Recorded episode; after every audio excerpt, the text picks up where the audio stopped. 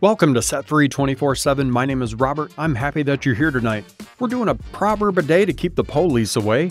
We're on day number 22. If you're just joining us, welcome. I hope that you can start keeping a streak like I have. I've been having my streak alive since 2010. So that's the whole goal. Less police interaction. We don't like negative police interaction, it's no good. We're going to jump right in here to Proverbs 22. We're reading out of the message version.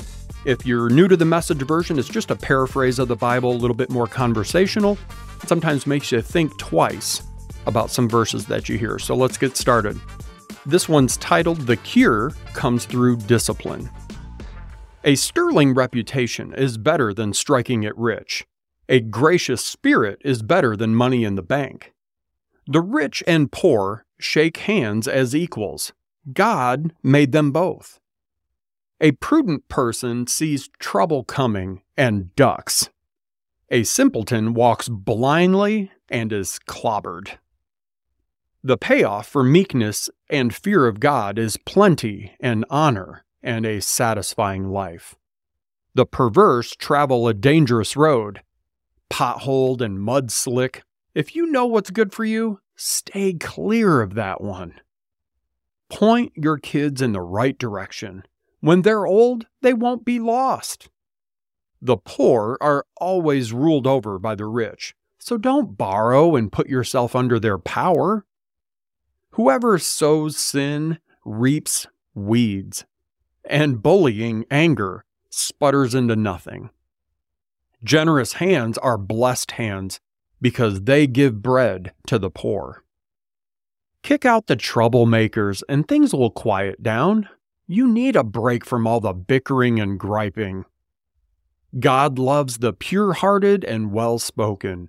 Good leaders also delight in their friendship. God guards knowledge with a passion, but he'll have nothing to do with deception. The loafer says, There's a lion on the loose. If I go out, I'll be eaten alive. The mouth of the prostitute is a bottomless pit. You'll fall in that pit if you're on the outs with God. Young people are prone to foolishness and fads. The cure comes through tough minded discipline. Exploit the poor or glad hand the rich, whatever, you'll end up the poorer for it. This next section is uh, titled The 30 Precepts of the Sages, and this title is Don't Move Back the Boundary Lines. So listen carefully to my wisdom. Take heart to what I can teach you. You'll treasure its sweetness deep within. You'll give it bold expression in your speech.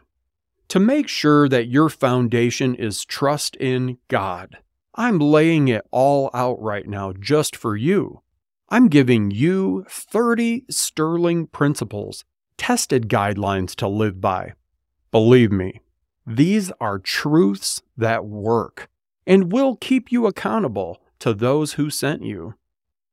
So don't just walk on the poor just because they're poor.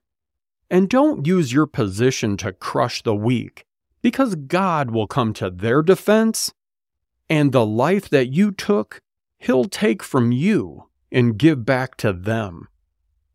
Don't hang out with angry people. Don't keep company with hotheads. A bad temper is contagious. Don't get infected.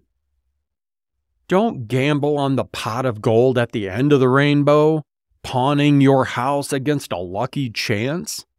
The time will come when you have to pay up, and then you'll be left with nothing but the shirt on your back. And don't stealthily move back boundary lines that were staked out long ago by your ancestors. Observe people who are good at their work. Skilled workers are always in demand and admired. They don't take a back seat to anyone. And friends, that is the end of Proverbs chapter 22. What did you get out of today? There was a quick pause here from Eugene Peterson, and it says, pointing others in the right direction. A major question that every Christian has to deal with has to do with how can I best assist others in growing in maturity. Christians who think that they can point a person in the Christian life by drawing some maps or compiling some statistics and painting some pictures are going to end up disappointed. The process of Christian growth isn't a matter of education, it's a matter of personal example. This means that every time you engage in an act of faith in Christ, you are pointing others towards Him. So every time you love someone else, you're actually showing others the life of Christ. Every time you forgive someone else, you're pointing others in the direction that Christ would have them go. A role model is a better teacher than an instruction manual, and watching makes a better student than reading. And friends, just like that, we are done with today. I hope that today has blessed you in some way. I know it has blessed me. These proverb a day, these are just as much for me as they might be for you, but I hope you had the time to reflect on a few passages today, something that maybe stood out to you. I think that living by an example thing is so important. People are watching what you do. So, better to do it than to just talk about it and be doing something else. then they just look at you like you're a hypocrite. And there's plenty of those in the world. We don't need any more of those. So, see you tomorrow for chapter 23. Until then, have a great day and make sure you do whatever you can to keep the police away. See you then.